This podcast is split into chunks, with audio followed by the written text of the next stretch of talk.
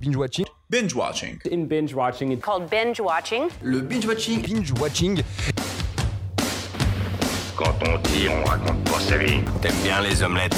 Tiens, je te casse les œufs. Écoutez Thérèse, je n'aime pas dire du mal des gens, mais effectivement elle est gentille. Je crois que ce serait préférable que tu mettes ta ceinture. Raconte. Je trouve la peau des gens avant mon petit déjeuner. Et action Bienvenue à tous et à toutes, on se retrouve pour un nouvel épisode de Binge Watching, le podcast qui revient sur les sorties de la semaine. Sortez vos popcorn, bonsoir. Cette semaine, je vais vous parler de 5 films, et c'est parti.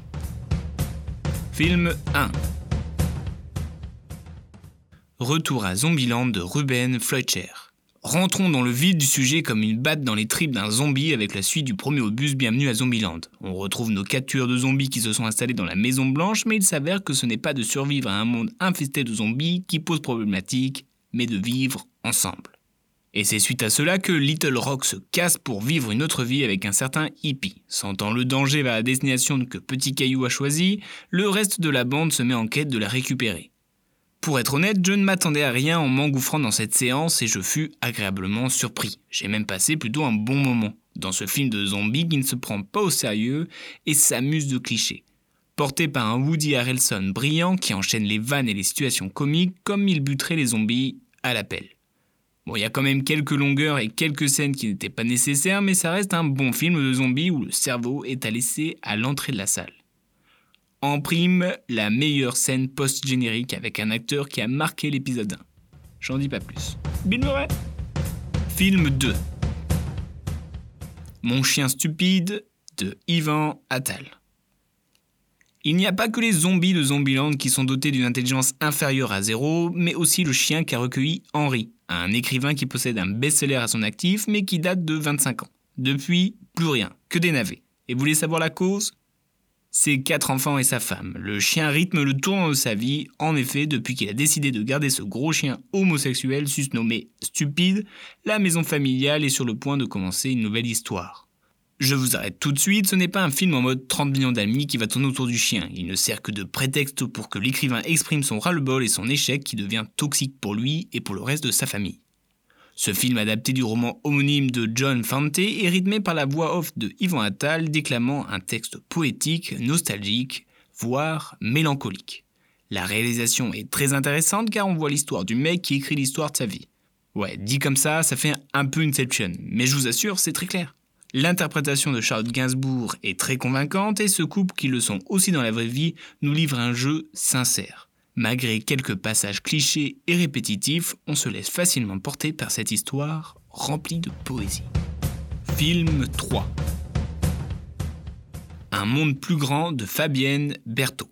Laissons tomber les chiens et rejoignons les rennes en Mongolie, enfin plus particulièrement ses éleveurs. Enregistrer leur chant traditionnel, c'était la mission de Corinne, interprétée par Cécile de France. Ce voyage avait pour but de l'aider à surmonter la perte de sa moitié, mais la rencontre avec la chamane Oyun bouleverse sa vie. Car selon elle, Corinne posséderait des dons de chaman suite à un rituel chamanique qui l'a fait rentrer en transe. De retour en France, elle ne pense qu'à son départ vers la Mongolie pour commencer son initiation. Ce film tiré d'une histoire vraie à la photographie superbe met la nature au centre du film et qui en est presque le personnage principal.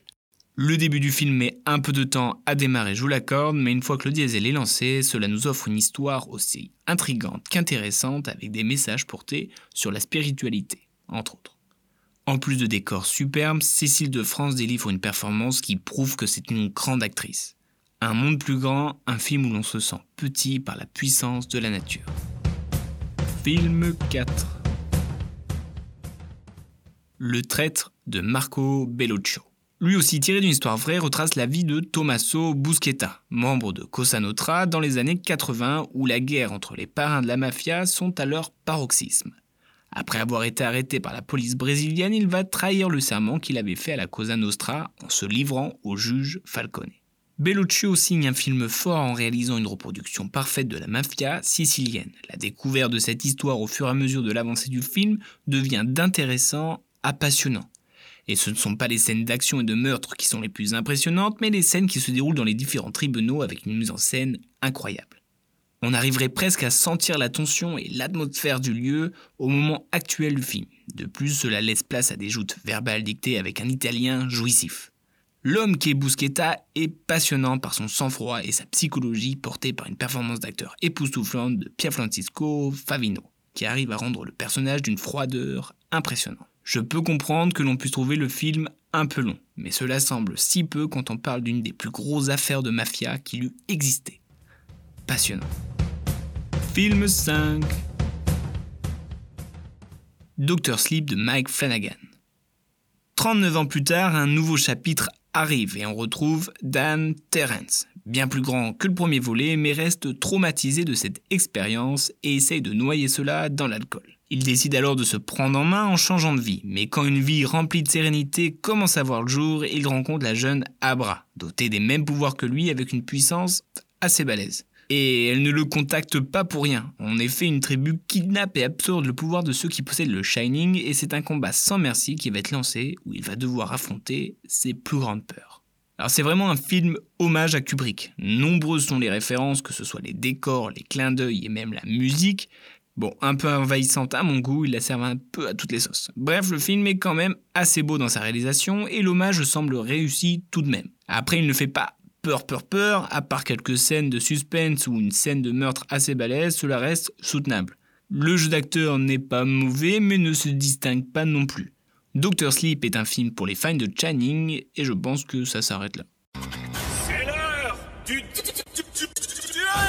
pour ce qui est du classement, on peut dire qu'on n'a pas eu une trop mauvaise semaine, il n'y a pas eu de film en dessous, mais quand il faut faire un choix, faut faire un choix. Donc en cinquième position, je mets Doctor Sleep, car je pense pas vraiment être le bon public. Au pied du podium vient un monde plus grand, et gros pick-up à Cécile de France. En troisième position, je mets Retour à Zombieland pour l'agréable surprise qu'ils m'ont donné. Bien ensuite, Mon chien stupide pour sa poésie. Et au top of the top, vient le passionnant Le traître de Marco Bellocchio. Merci à tous et à toutes de m'avoir écouté. Binge Watching, c'est terminé. On se retrouve la semaine pro avec du canet dans un avion de guerre qui a perdu sa main. Enfin, je crois.